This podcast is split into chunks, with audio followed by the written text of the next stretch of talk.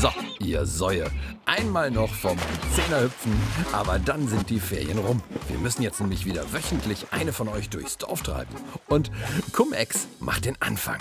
Whatever das äh, means. Naja, äh, Cum-Ex halt. Also. Das means. dass skrupellose Typen Aktien hin und her schieben und am Ende für Steuern, die sie gar nicht gezahlt haben, Steuererstattungen in Milliardenhöhe kassieren.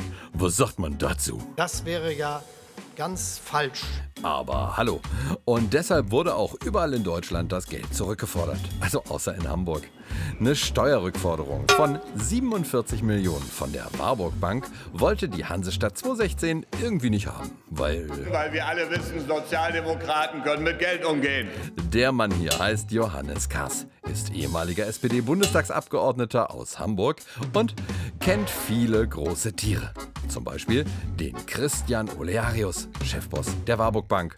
Dem soll er einen Kontakt zu Olaf Scholz vermittelt haben, damals Chefboss von Hamburg. Whatever das äh, means. Richtig, Herr Scholz. Sie hatten ja zunächst vergessen, dass Sie sich mehrfach mit Olearius getroffen haben, in dessen Bank es wegen Cum-Ex-Geschäften eine Razzia gab.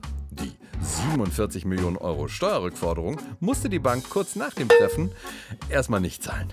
Dafür flossen aus dem Umfeld der Warburg Bank 45.000 Euro an die SPD Hamburg. Das meiste an den Kreisverband vom Johannes Gass. Klar, dass einige da jetzt Zusammenhänge suchen. Da hat aber noch nie jemand irgendwas gefunden.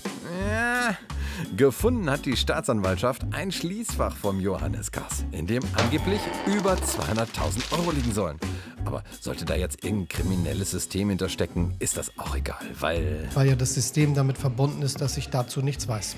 eben. Und deshalb dürfen wir gespannt bleiben, wer bei dieser ganzen Sauerei am Ende noch so baden geht.